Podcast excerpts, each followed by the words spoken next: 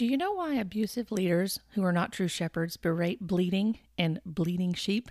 It is because they do not want to be reminded of the damage done to God's flock by their rod.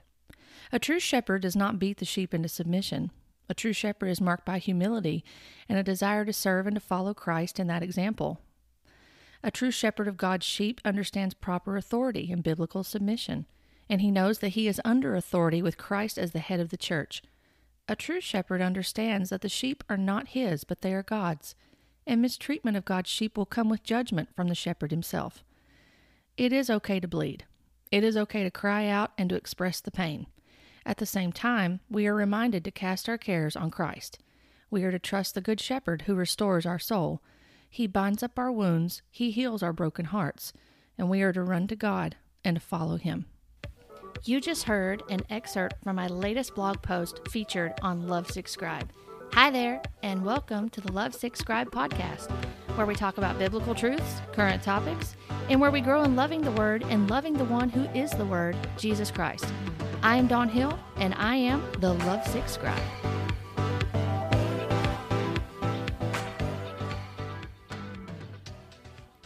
It was a year ago in October that I came out publicly repenting for my time as a false prophet in the NAR slash hypercharismatic church. And I have received numerous emails from people sharing their personal stories of coming out of specific movements, particularly the NAR slash hypercharismatic church, and it brings a dual effect of comfort and heartbreak. And when you've come out of one of these environments because of false accusations, confusion, manipulation, control, seeing the truth of the Word of God, whether that's just a, a glimpse of it and beginning to follow that trail and to um, unravel and for lack of a better word, deconstruct. There are other people that use that word deconstruct, but there actually is some deconstruction that takes place when you're coming out of this.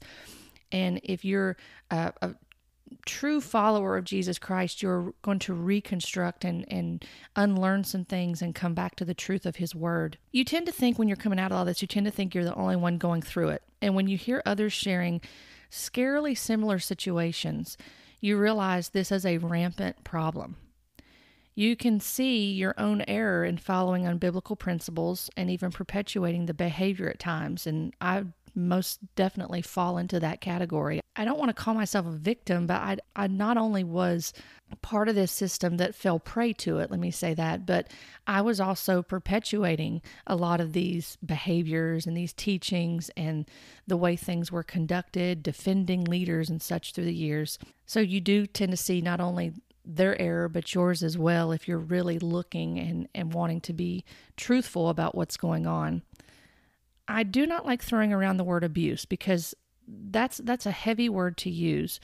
There are churches where biblical principles are applied and where leaders adhere to the qualifications for elders found in scripture. There are good solid churches out there where where there is truth being taught and where there is the the love of God and the the fruit of the Holy Spirit is really desired and cultivated. However, spiritual abuse is a legitimate occurrence in movements such as the NAR, and it is also something that many may not talk about out of shame, humiliation, guilt, anger, fear, or all of the above. Spiritual abuse can be defined as when a spiritual authority seeks to control individuals and ensure obedience. Now, I got this list, this compilation of what the spiritual abuse slash spiritual manipulation could include. So, this is not an exhaustive list by any means, and some of the things I'm going to share with you today are not exhaustive in nature. But here are some things that may be red flags to look for or warning signs that there could be some spiritual abuse going on. Manipulation and exploitation, enforced accountability, censorship of decision making requirements for secrecy and silence, coercion to conform, which would be an inability to ask questions, a control through the use of sacred texts or teaching, the requirement of obedience to the abuser, the suggestion that the abuser has a divine position, isolation as a means of punishment, and superiority and elitism. So maybe you can relate to some of these red flags. I can certainly relate to several of these, but I was colorblind to the flags at the time, or I simply ignored behavior, dismissing it or passing it off as just part of what we were in and, and that it was normal. I know that sounds weird, but I did that. For instance, I remember an incident years ago overseas on a mission trip with a leader. I remember being in in that vehicle and that leader wanted to hear worship music, so he told me to sing. And at the time I felt really awkward doing that and put on the spot, so I didn't do anything. I just sat there in silence for a moment. I can't remember how long it was, but it probably seemed like an eternity with feeling that awkwardness.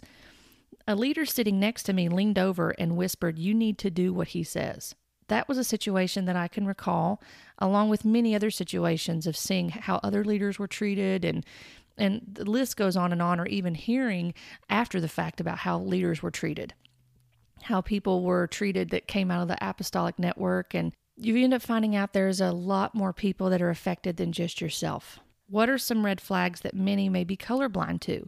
We're going to discuss this right now. And let me just say that for those that may not be able to handle this type of talk because of situations you come out of, feel free to click off. I'm going to share some of my personal testimony in this and some of the things that happened to me when I was coming out of this at near the end. And um, some of this may be, for the lack of a better word, it may be triggering to people, but the main goal of this and really praying beforehand is that I want these podcasts to help people, to glorify God, and to help people in their healing process, to guide them back to the truth of the word, to help them in understanding that there are solid Bible teaching churches out there that are going to help you. And being in those environments is also going to help heal you in the process.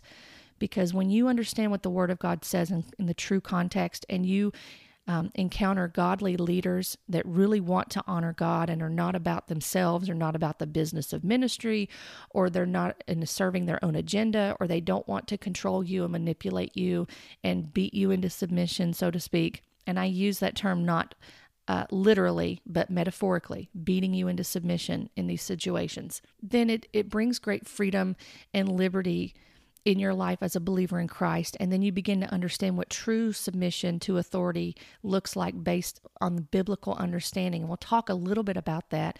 And then at the end, we'll talk about how do we heal? Where do we go? Where, what's the path forward after you come out of a situation that maybe you have been beaten with with words and with the the doctrine in those situations and that you're bleating meaning that you're crying out and you're bleeding meaning that you're actually showing that you're alive and that you're hurt and you're wounded and you need help. You need to be healed.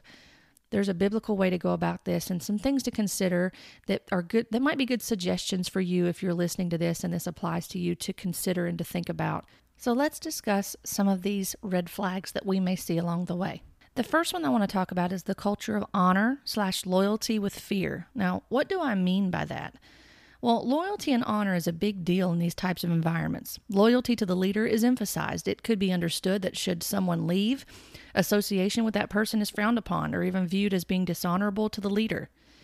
I can recall many situations where this happened where even people, not even myself, but other situations where people had been around people that had left. They may have been seen on social media in pictures, or they went to one of their church services, or what have you, they were around them, and they may have had someone, whether that leader themselves or another leader, a staff member, talk with that person and express that that was really frowned upon and it was kind of understood in this in this culture in this environment that you you didn't associate with those people. And especially if they really left on bad terms that according to what we were told of one side that you really didn't associate with those people that those people were religious or they were rebellious or they were offended. They had a spirit of some sort. So usually a, a spirit it's it's spiritualized.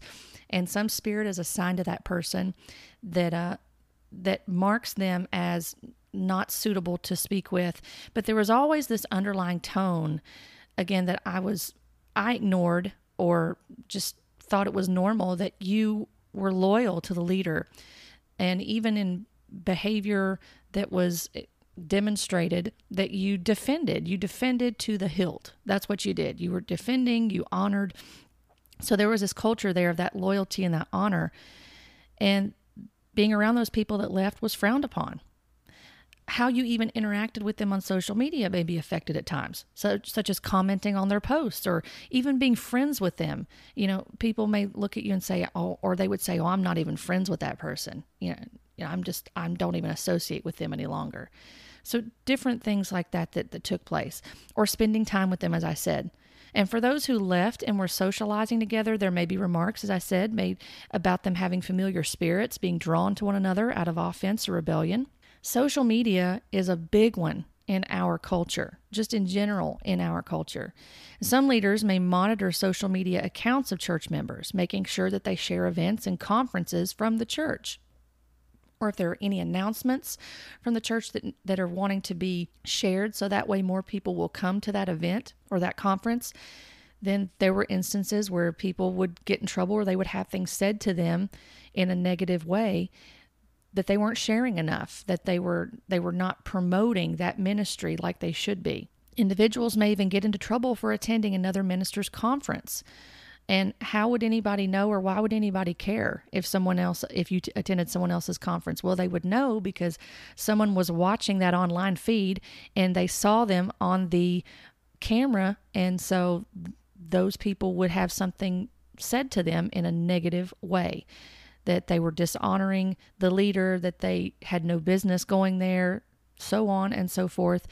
And if you think I'm exaggerating, these are instances that I know personally of people that these things happen to. These things do go on, and it's much more rampant and much more problematic than some people understand it to be, but it does happen. And it begins to take on this cult. I'm not saying I was part of a cult, okay? But it does have cultish type tendencies to it when you're saying you must honor the leader you need to be you need to submit to them you need to do all these things uh, submit to their vision. You know when you're talking about not having a plurality of elders for example and you're having one leader that that leader calls the shots and no one else holds them accountable questions are not allowed you know if you do allow them then they're twisted in such a way that it it's manipulative and we'll talk some of these things overlap as you're going to find out in these red flags but when you start to have that kind of environment, then it's not it's not healthy. It's not biblical, it's not scriptural, and it does a lot of damage.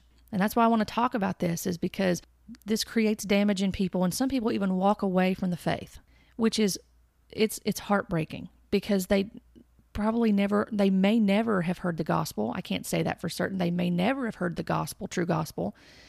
But they're walking away from something that was deceptive in nature and it was it was abusive in some aspects. So social media is a big one. Uh, and so going to conferences, if you're caught going to a conference that uh, would be frowned upon because maybe that leader doesn't like that leader that's that's overseeing that conference, and that was to be found out, there could be repercussions from that. There could be um, a tongue lashing, so to speak, that could come from that.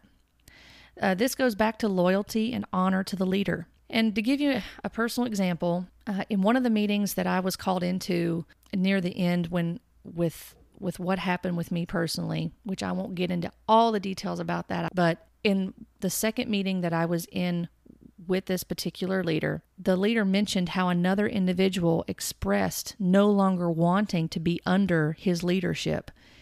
And his response to this was that that was damning that to me, I, I, at the time, again, that was like a, I was very colorblind to that that flag. It was just a statement that was made, and I ignored it. But when I when I went back and thought about that statement, I realized, wow, to to say that that it's damning, that's basically condemning someone to hell for not submitting to that particular leader.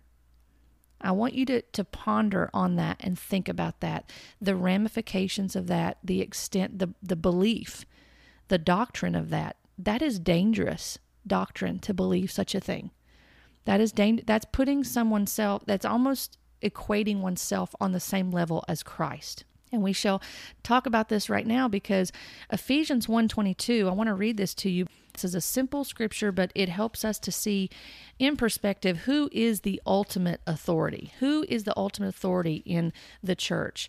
And to be reminded that the, the sheep don't belong to uh, the, a leader of a church, they belong to Christ.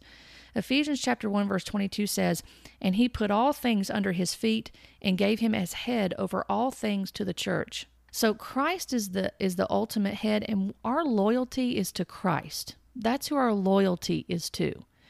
And anybody any leader who would try to say, "Well, you must be loyal to me, you must submit to me as the ultimate authority. You must do A, B, and C in order to to show honor to me and to to demand honor and demand loyalty and then to at the same time to infiltrate this type of underlying fear that something will happen to you if you leave that you'll come out from underneath the spiritual covering of the church and something bad will happen to you. Sickness will come on you and the devil will start attacking you and veiled threats that will try to come from that or that you won't fulfill your destiny by leaving that church where are we told in scripture that we have a, a, destiny that we're supposed to fulfill and that, that God has to fulfill it? We're not told that.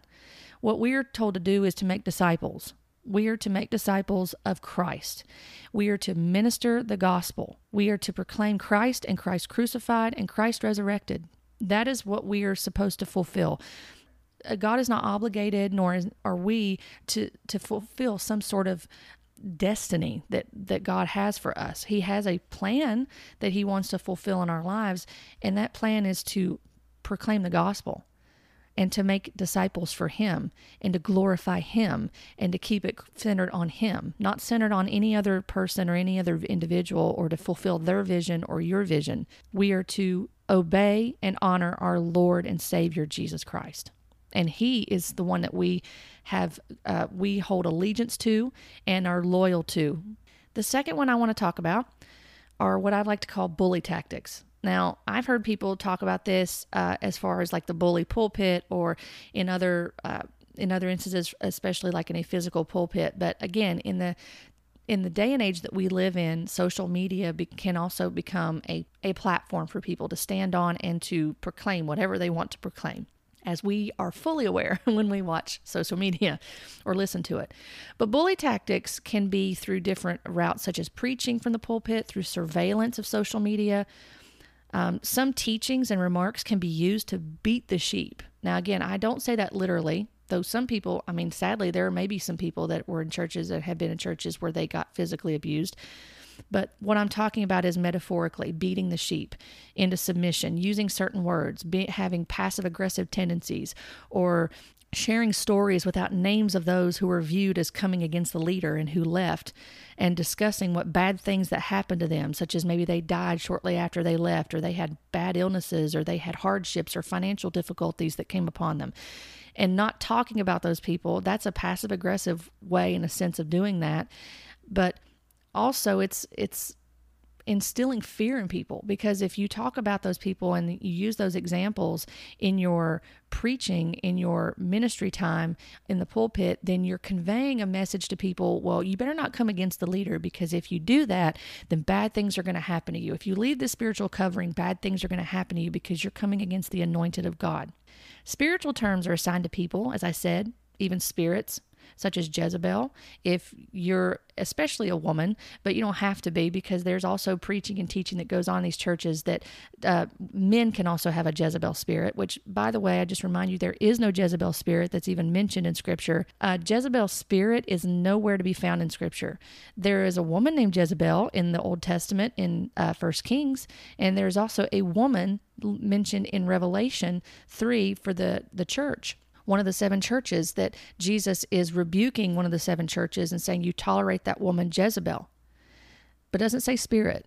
And it says that he gave her time to repent. Well, you don't give a spirit time to repent after someone's died. They don't have time to repent after that. So there's no teaching of a Jezebel spirit anywhere in Scripture. But this term is thrown out a lot there and there's a lot of teaching. I sat under a lot of teaching. I still have the books on those teachings for my uh, research library but i have teachings i sat under for years listening about these different spirits and especially the jezebel. I mean it's ad nauseum the amount of books that are out about jezebel. They talk about uh, evil spirits, uh, religious spirits, um, having an orphan spirit, having a rebellious spirit, having an offended spirit. I mean, there's spirits all over, but you know, they don't want to address sinful flesh and talking about that and really providing biblical counsel if they feel like that there's a true problem. Instead, people are demonized. Reacting to social media posts is an, in a negative way is another way of a bully tactic, such as with comments from the leader themselves or in a mob style from loyal followers. I saw this take place. If someone posted something on social media, then the entourage that followed that leader, it was like a mob mentality. Those people would jump on and they would begin to make comments and they would begin to rebuke that person and say things also, the leader may post in such a way that is passive in naming names, yet aggressive in its rhetoric. And I'm going to give a couple of personal examples. I have not shared publicly except to and as far as saying that they were tied to me or seemed to be tied to me except for the fact um, of maybe writing about them much earlier on in a third person type way one of the things that happened when i was initially starting what kicked off me coming out of this was attending a couple of special meetings at our church going to the leadership after that and expressing concerns. I was not the only one that did so, but expressing concerns about some of the things that were ministered and such. And along with other, there was other things I talked to leadership that had nothing to do with that. But I had gone with my husband to talk to the leadership about some concerns I had after that service. And in the process, I also posted a a Facebook post that I liked. It had nothing to do with those meetings. I just liked it because I had at the time under to do with prophetic ministry because I still thought I was a prophet and you know on and on and on. So I shared this post from a leader who this apostle did not like. And when I say apostle, I'm saying that in air quotes, okay? So this apostle did not like this leader and he felt he felt um, that I was attacking him through this post. So he came on and began to comment on the post and was, you know, saying that anyone who understands the prophetic ministry, you know, is is going to, you know, not say this, this, and this, and that um, that if if we don't understand the prophetic, that maybe we should we should not say certain things, and we should um, not minister out of a wounded place. So again, there was a passive aggressiveness there that was going on, but he was commenting on there, which he never commented on my post. So he commented on there. I responded back. That was a big mistake as far as what he viewed it as. I don't view it as a mistake because I, I it was my page and I responded back accordingly and respectfully. He responded back, I responded back, and it left at that. It was a few days later that a meeting was called with me by him, and my husband asked my husband if he could go. He said yes.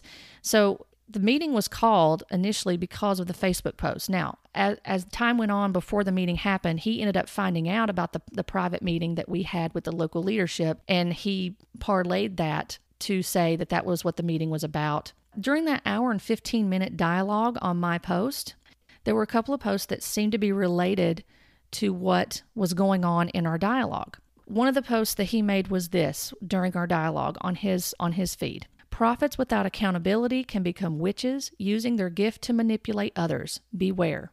And of course, that gets a lot of likes. It gets 1,100 likes and comments. It gets 1,200 shares saying things like that that was one post that seemed to be um, seemed to be related to to what we were talking about and maybe had been directed in my pointed in my direction. There was a second post that same morning that was made a little while later.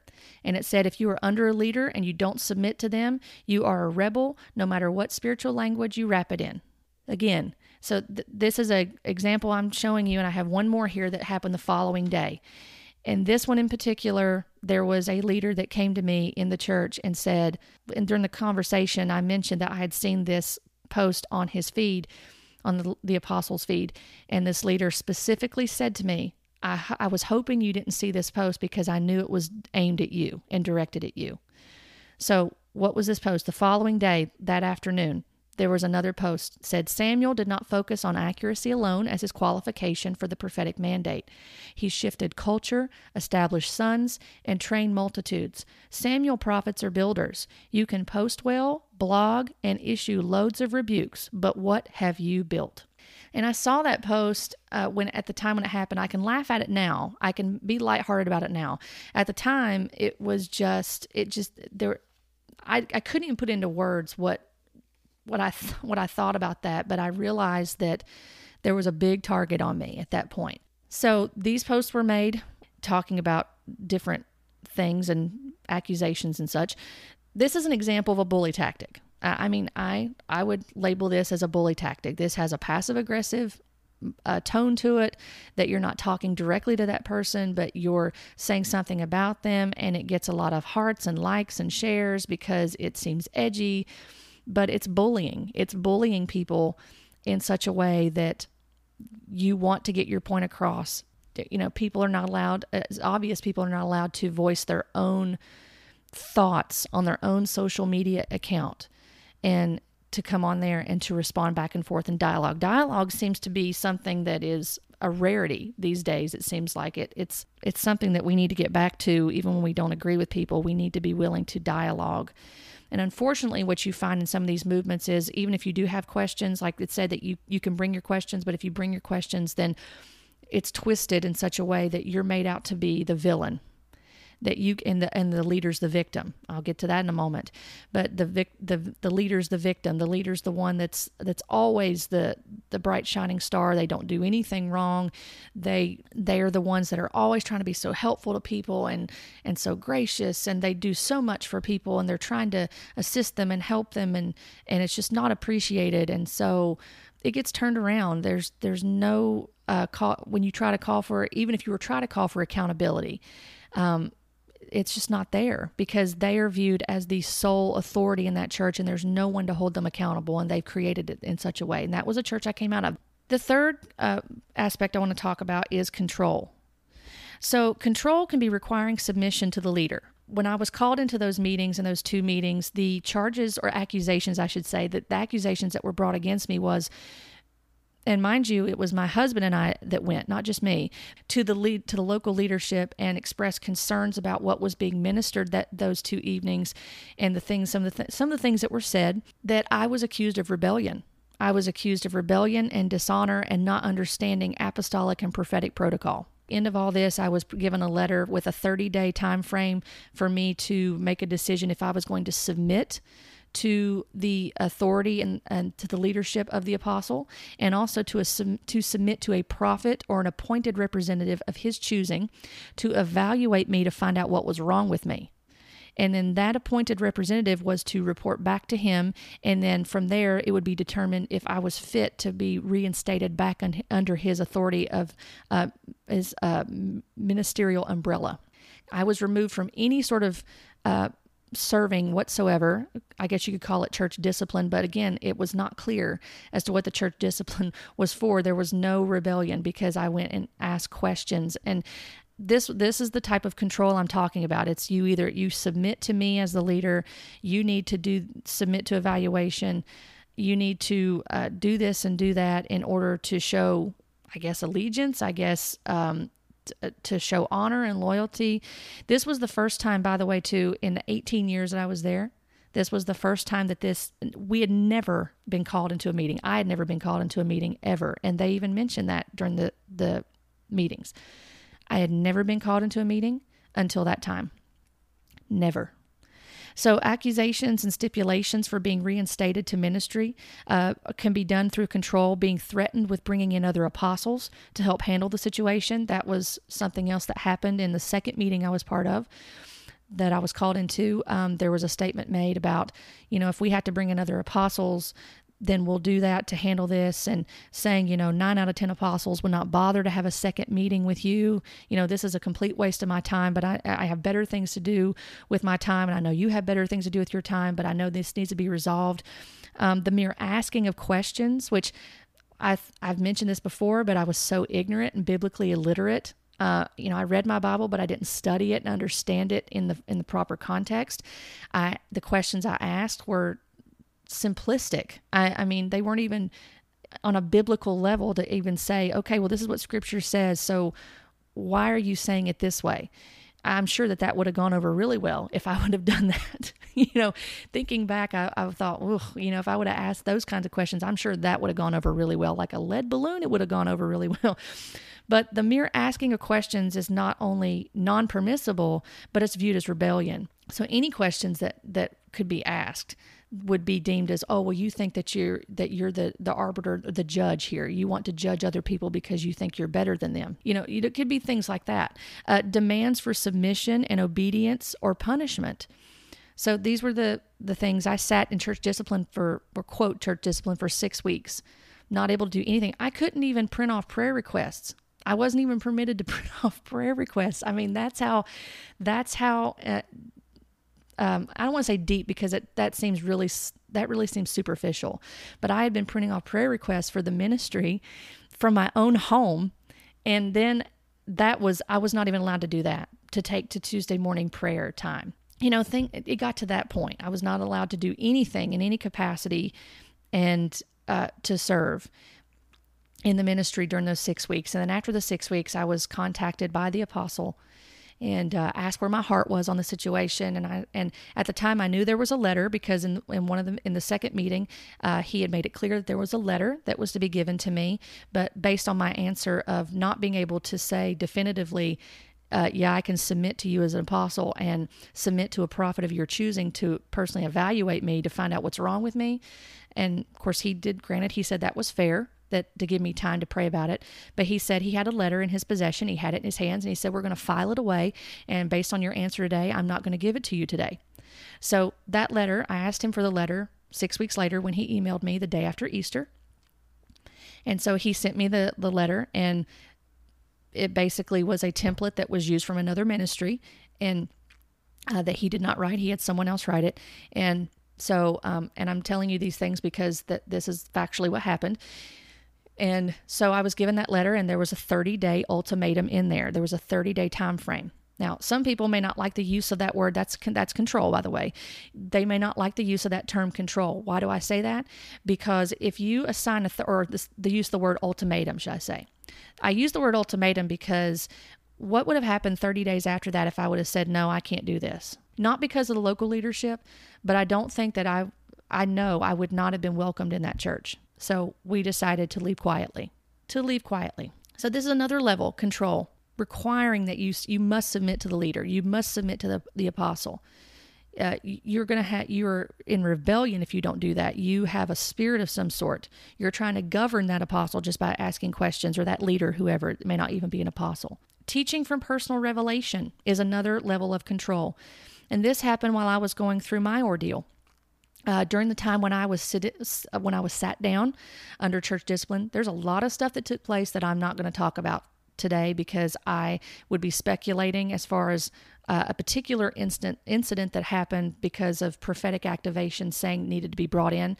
Uh, again, because the the uh, the group of people that came with him during those meetings said that there was something wrong with me, and that there was something wrong with the prophetic atmosphere of the house there and I was known as the quote, some people refer to me there as like the house prophet there, like the local house prophet, as one of them. There were a few others that identified themselves as prophets. That was one of the accusations that was uh, launched against me uh, as well. And I was targeted, even though that apostle said, you know, there's other people that seem to be displeased with the, the ministering that, that went on. You were the main one they focused on, of course. I'm sorry. I shouldn't say it like that. But when you are you're going after somebody that uh, because they they actually go and ask questions as opposed to just not saying a word and going with the flow, then that's that's rather telling. But teaching from personal revelation. So this actually happened, and I have the for lack of for the lack of a better word, I have the receipts to back this up. While I was sitting for six weeks under church discipline for rebellion that was not made clear as to why it was rebellion, and dishonor. There was required teaching for several campuses on soul trauma, on healing soul trauma. And the teaching was centered on an ebook written by the leader. And there's social media posts to back this up to to prove that this happened. I I want to say that these went on for 3 or 4 weeks. Uh, but they the the teaching was supposed to be centered around his ebook. Why are we not ministering centered around scripture? This probably goes into another realm of saying, well, someone considers themselves an apostle so this is this is what they're going to do is this is apostolic teaching. The fourth red flag to consider is the presentation as the leader being the victim. I mentioned this a few minutes ago expressing how much they have done for the defector and how they are the one being mistreated.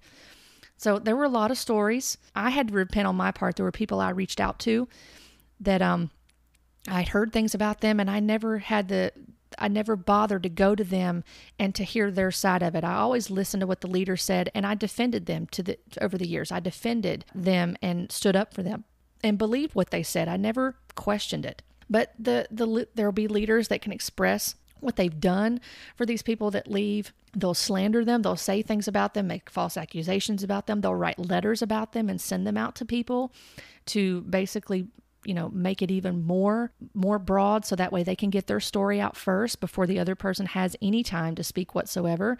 So they'll slander people in that in that way. There's gaslighting that goes on. I don't know if you've ever heard of the the movie called gaslight. It's an old movie where uh, a man was doing specific uh, things to his wife in order to, at the end of it, he was wanting to find the jewels that were hidden in the house from her aunt, I believe, who had died. But he was doing different things like taking paintings off the walls or he was dimming the lights. And when she'd say, Do the lights seem dimmer? And he was like, No, the lights don't seem dimmer. That's called gaslighting. Um, there can be gaslighting that goes on, trying to act like there's something blatantly going on, but then saying, No, that's actually not what's going on. That's gaslighting. Uh, being told how many people I had offended through the years. I was told this in one of the meetings saying, Do you know how many people you've offended through the years? How many people have left this church? They've left by the droves because of you. But there was no mention of this. In all the 18 years I was there, there was no mention of this. Now, I do want to say this. I talked to a sister in Christ that was part of this ministry as well years ago, and she made a statement to me that has stuck with me for quite some time. And I am not putting all of the blame on that ministry, but I will say this because I have to take responsibility for my own actions. There was there's some truth to what she was saying. She was telling me one day in a, she had reached out to me and we started talking and I had apologized to her for not coming to her and at least speaking with her and you know just shutting down communication after something happened in the ministry when she was there and they and she left with her family. There was just there's a lot of casualties, spiritual casualties unfortunately in this environment that I came out of and and I know I'm not alone. This is not an isolated incident. But we were talking on the phone, and she made a comment to me and said, Dawn, that place made me mean. And I had thought about what she said for quite some time, and I realized that indeed, I mean, certainly I can have a, I very much can have a very direct and blunt personality about me. And I acknowledge that and asking God to give me patience and to remind myself of the fruits of the Spirit, to be gentle and kind and patient and long, you know, um, and have self control. So you know, I'm I'm not passing the buck by any means. I acknowledge my error in this movement. I acknowledge my my error in not cultivating fruit of the spirit.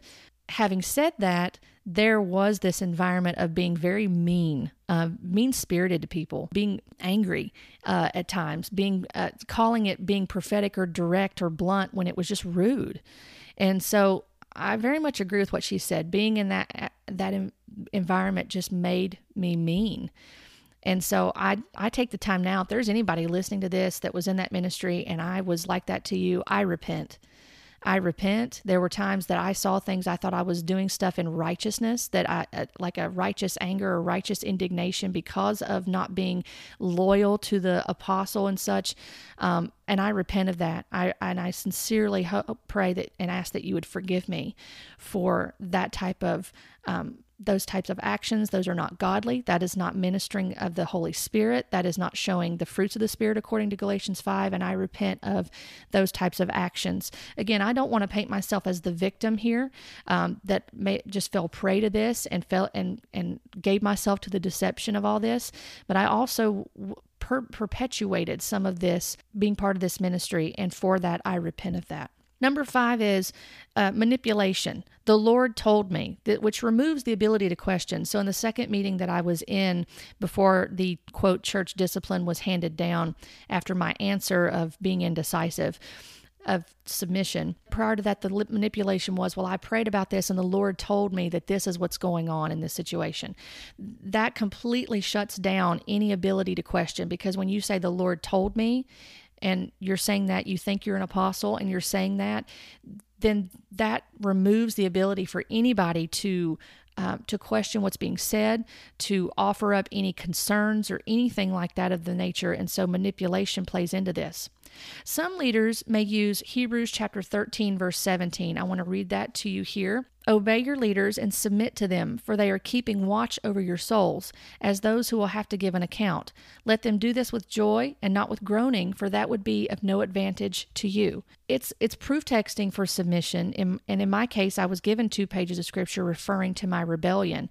Um, oddly enough, the verses quoted on, on, this letter that I have were pertaining to rebellion against God. So this can speak volumes to the perception in these movements of leaders and their position. When referencing Hebrews 13 17, I want you to notice when it says, Obey your leaders and to submit to them uh, for keeping watch over your souls as those who will have to give an account I, I want you to take note of something here. We see different types of authority in the earth, from government leaders all the way down to the husband's role in the home.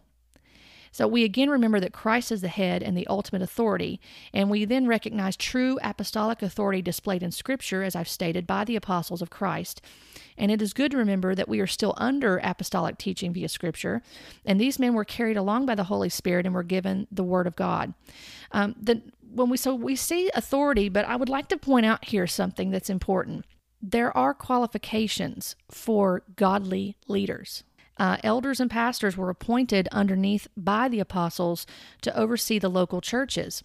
I want to go to 1 Peter chapter 5 verses 1 through 3. It says, "So I exhort the elders among you as a fellow elder and a witness of the sufferings of Christ, as well as a partaker in the glory that is going to be revealed. Shepherd the flock of God that is among you, exercising oversight, not under compulsion, but willingly, as God would have you, not for shameful gain, but eagerly." not domineering over those in your charge, but being examples to the flock. There are qualifications for leaders in the church. Peter is exhorting these leaders and telling them that they are to shepherd the flock of God, and he's telling them how they are to do it. They're not to do it under compulsion, but willingly. And they're not to do it for shameful gain, but eagerly. And they're not to domineer over those in their charge, but being examples to the flock. So a godly leader is going to understand this. Now, we are to respect leaders in spiritual matters. And I'm not, you know, I'm not dismissing that and saying, well, we need to just be do whatever we want to and and to not be respectful to leaders. First Thessalonians chapter 5 verses 12 and 13, Paul says here, "We we ask you brothers to respect those who labor among you and are over you in the Lord and admonish you, and to esteem them very highly in love because of their work. Be at peace among yourselves." We are to respect leaders in spiritual matters. What we're not told to do is to give our allegiance to them and to submit completely to them as the sole leader and to submit to their authority and whatever they say, we must do it. By the way, there's also qualifications for leaders. Pastors and elders in the church, they have guidelines that they are to follow from Scripture in order to be labeled as godly leadership. One of the qualifications for leaders can be found in Titus chapter 1 verses 5 through 9. Paul says, This is why I left you in Crete, so that you might put what remained into order and appoint elders in every town as I directed you. If anyone is above reproach, the husband of one wife, and his children are believers and not open to the charge of debauchery or insubordination, for an overseer as God's steward must be above reproach. He must not be arrogant or quick tempered or a drunkard, or violent, or greedy for gain, but hospitable, a lover of good, self controlled, upright, holy, and disciplined. He must hold firm to the trustworthy word as taught, so that he may be able to give instruction in sound doctrine and also to rebuke those who contradict it. The apostles were the ones that laid out these guidelines, the apostles of Christ whose teaching we are still under, by the way. I know I've said that a couple of times, but we need to remember that. We are still under apostolic teaching. The qualifications for leaders, they are also found in 1 Timothy chapter 3, verses 1 through 7. This is what it has to say. The saying is trustworthy. If anyone aspires to the office of overseer, he desires a noble task. Therefore, an overseer must be above reproach, the husband of one wife, sober minded, self controlled, respectable, hospitable, able to teach, not a drunkard, not violent, but gentle, not quarrelsome not a lover of money. He must manage his own household well, with all dignity, keeping his children submissive. For if someone does not know how to manage his own household, how will he care for God's church? He must not be a recent convert, or he may become puffed up with conceit and fall into the condemnation of the devil.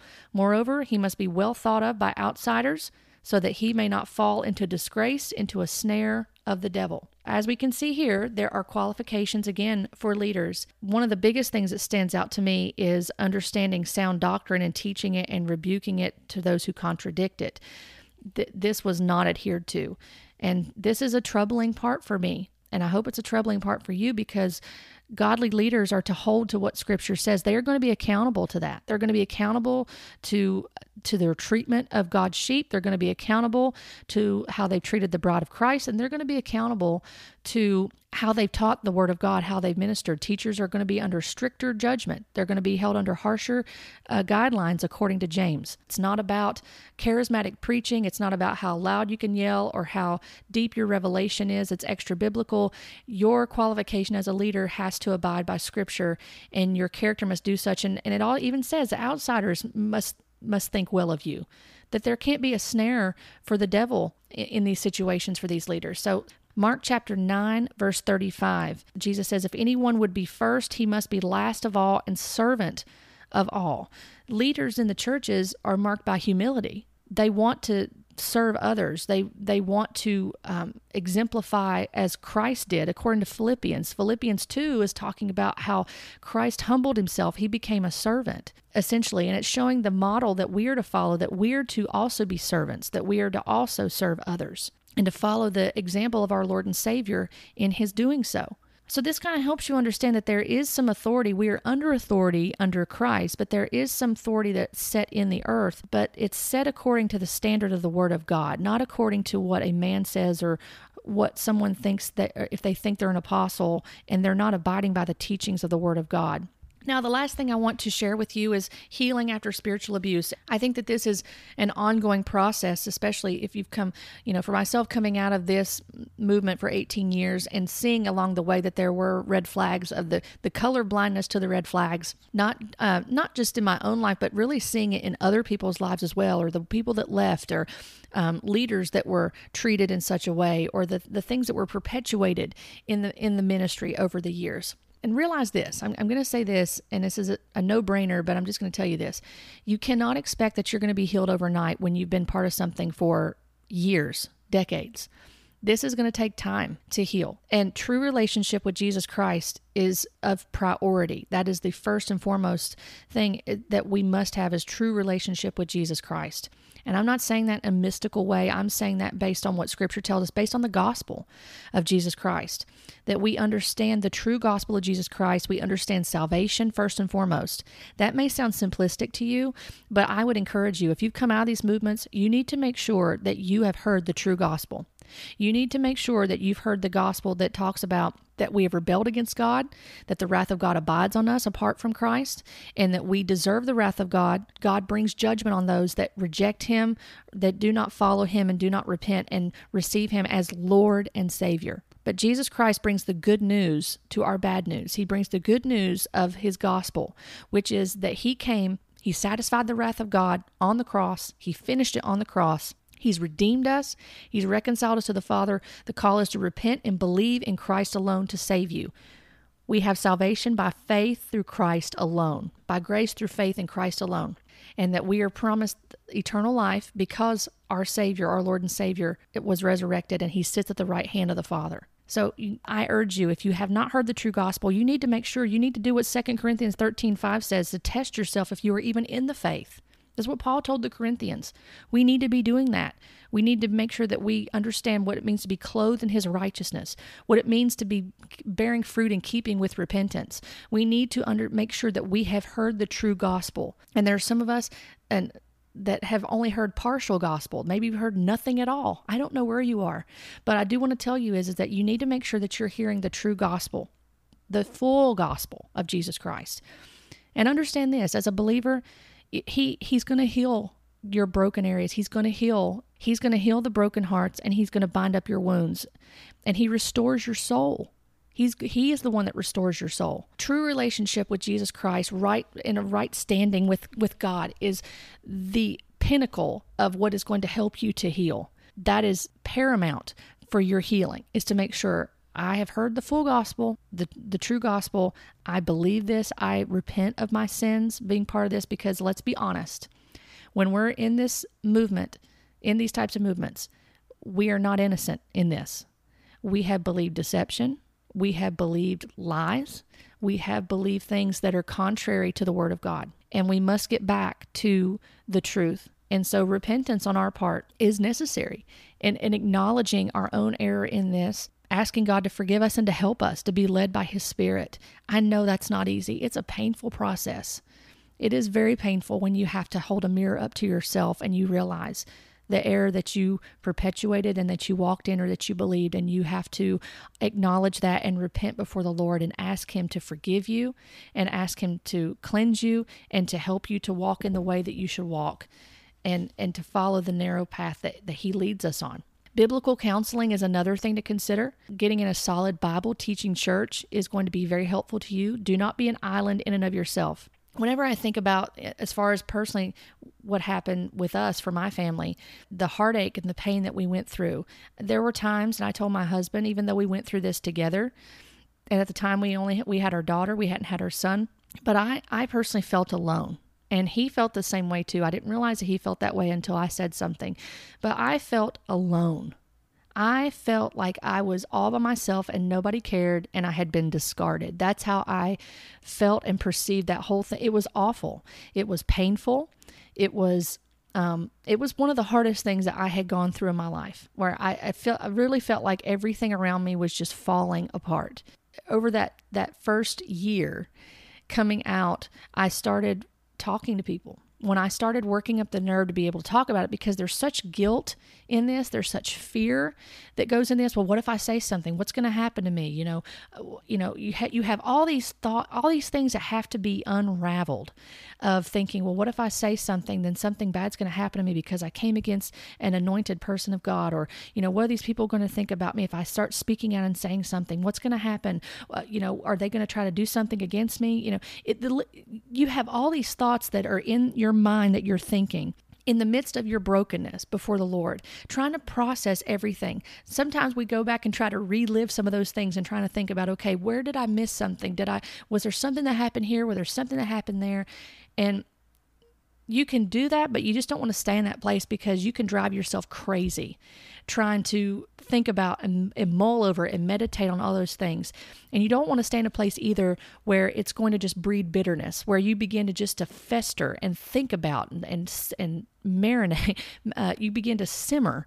You begin to simmer and think about all the bad things these people did to you and how you were manipulated and how you were lied about and and and how the the truth was twisted and misconstrued and it wasn't even accepted and it wasn't even tolerated and the things that were done and you start to really think about those things and you can get into a place where you get embittered and it's and let me tell you this it's okay to be angry it's okay to have anger and to say i'm so angry with how what happened to me i was angry about that too i was also angry with myself for being so ignorant for so long I mean, that was one of the biggest areas of anger I had to get over personally. Being angry with myself of saying, what was wrong with you? Why couldn't you see this? It was there all along, right in front of you. And it wasn't about forgiving myself, it was about asking God for forgiveness.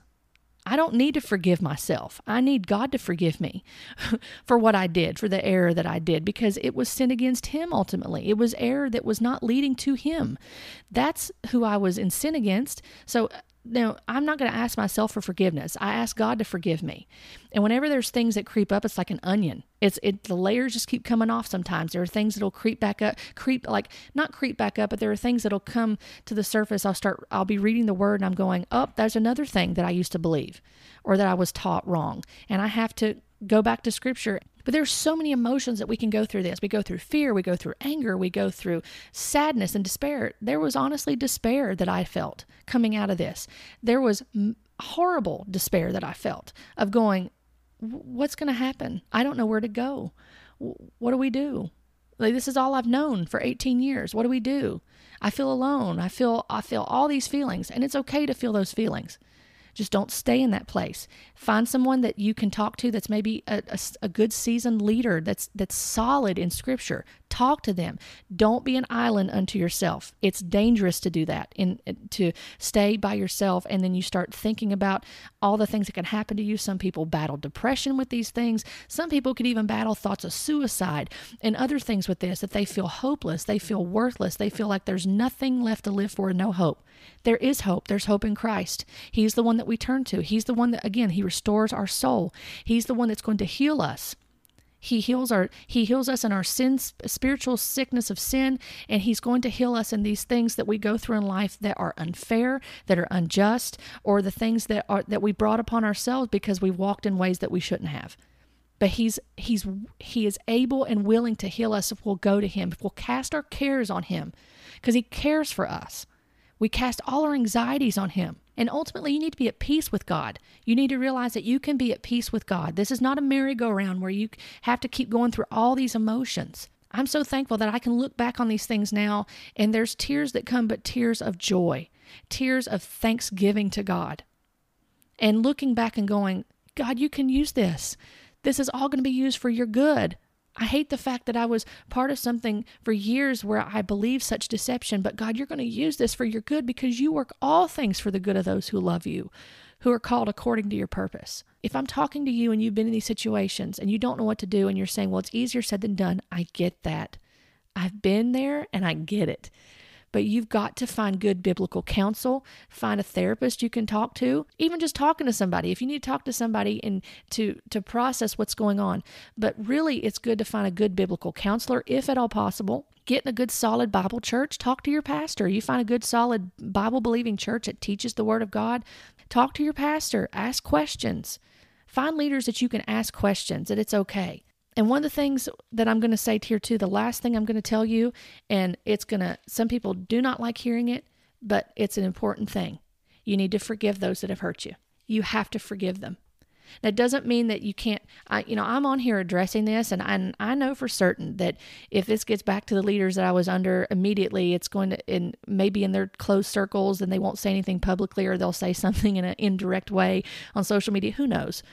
But they may say, well, you know, we tried to help her. She's just broken and just keeps wanting to talk about it. Nope, I'm not broken anymore and I'm not afraid anymore. The fear that I had of man, of anything happening to me for saying or speaking out or saying anything is gone because I want to help people. I want to help them come out of these situations and to not be broken and to not be in such a state to where they can't minister to others to the glory of God. This is going to glorify God. It's going to glorify my Lord and Savior Jesus Christ in actually publicly saying something and saying there is spiritual abuse that takes place and it is wrong. And I forgive the leaders that I was under. I forgive them. And I sincerely pray for the mercy of God to be extended to them because they are teaching things for shameful gain they should not teach. They are leading people astray. And this is an eternity situation here. This is an eternal issue.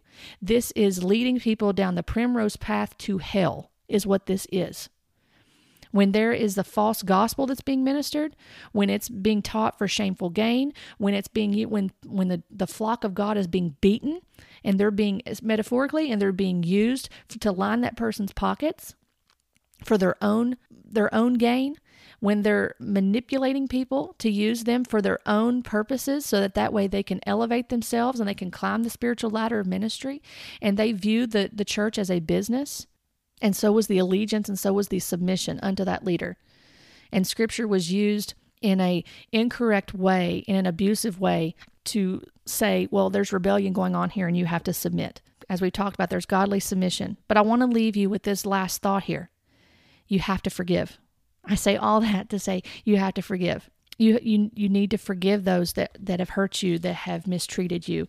Ephesians chapter 4 verse 32 says, "Be kind to one another, tenderhearted, forgiving one another as God in Christ forgave you."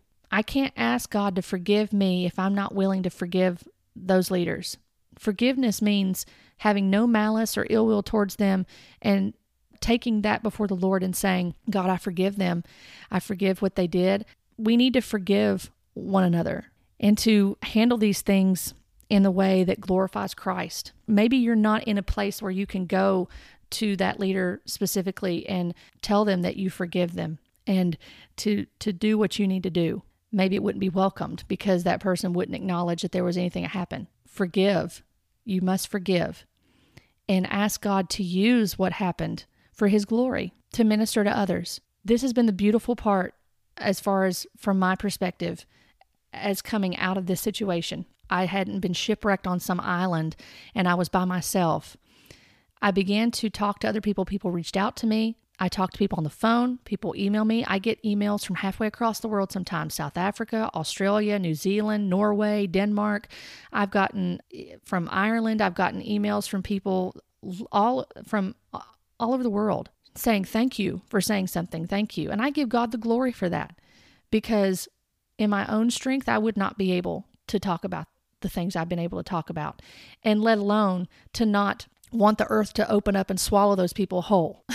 Because and and frankly if there was justice that was to be done i would in i would be in that hole as well if we were going to be just being able to talk about these situations and not wanting that for that person, but seeing the danger that lies ahead and wanting to issue urgent warnings and realizing I can't just reach out to this person because it wouldn't be welcomed, but wanting to say these things and to help other people and to realize you know, when realizing this that there were other people, it was a, a double edged sword. It was comforting and it was heartbreaking because I didn't want anyone else to go through what we had gone through. It was painful, it was difficult. But through that, God has brought forth such beauty in the midst of all that pain and difficulty and hardship. And if He helps one person with this, and there's slander that still comes with this, and false accusations and name callings for me, but if it helps one person, then I'm okay with that because I want God to be glorified through all of this and for people to hear the truth and to really understand what it means to be whole in Christ, to be healed of this and be able to walk this out and to realize there is light at the end of this tunnel. So I hope that this, um, all of this has been helpful to you. I pray that you're able to to understand that there, uh, if you've come out of this, to understand there is healing in Christ. He is the only way to the Father. True salvation is is going to bring you great joy, even though that there's pain and hardships along the way. There is great joy in our uh, Lord and Savior Jesus Christ, who heals all of our broken areas. He heals us and he cleanses us from all unrighteousness and he's able to make us new and the old passes away.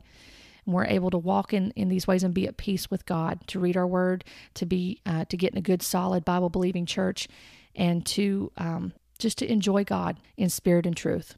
So be blessed by this word today. Thank you for joining me on this podcast. If you would like to connect with me, you can find me on Facebook and on Instagram at LovesickScribe. And if you enjoy reading, feel free to hop on over to lovesickscribe.com and subscribe to my blog. I've enjoyed being with you today, and I look forward to our next time together as we talk about biblical truths, current topics, and we continue to grow together in loving the Word and loving the one who is the Word, Jesus Christ. Blessings to you.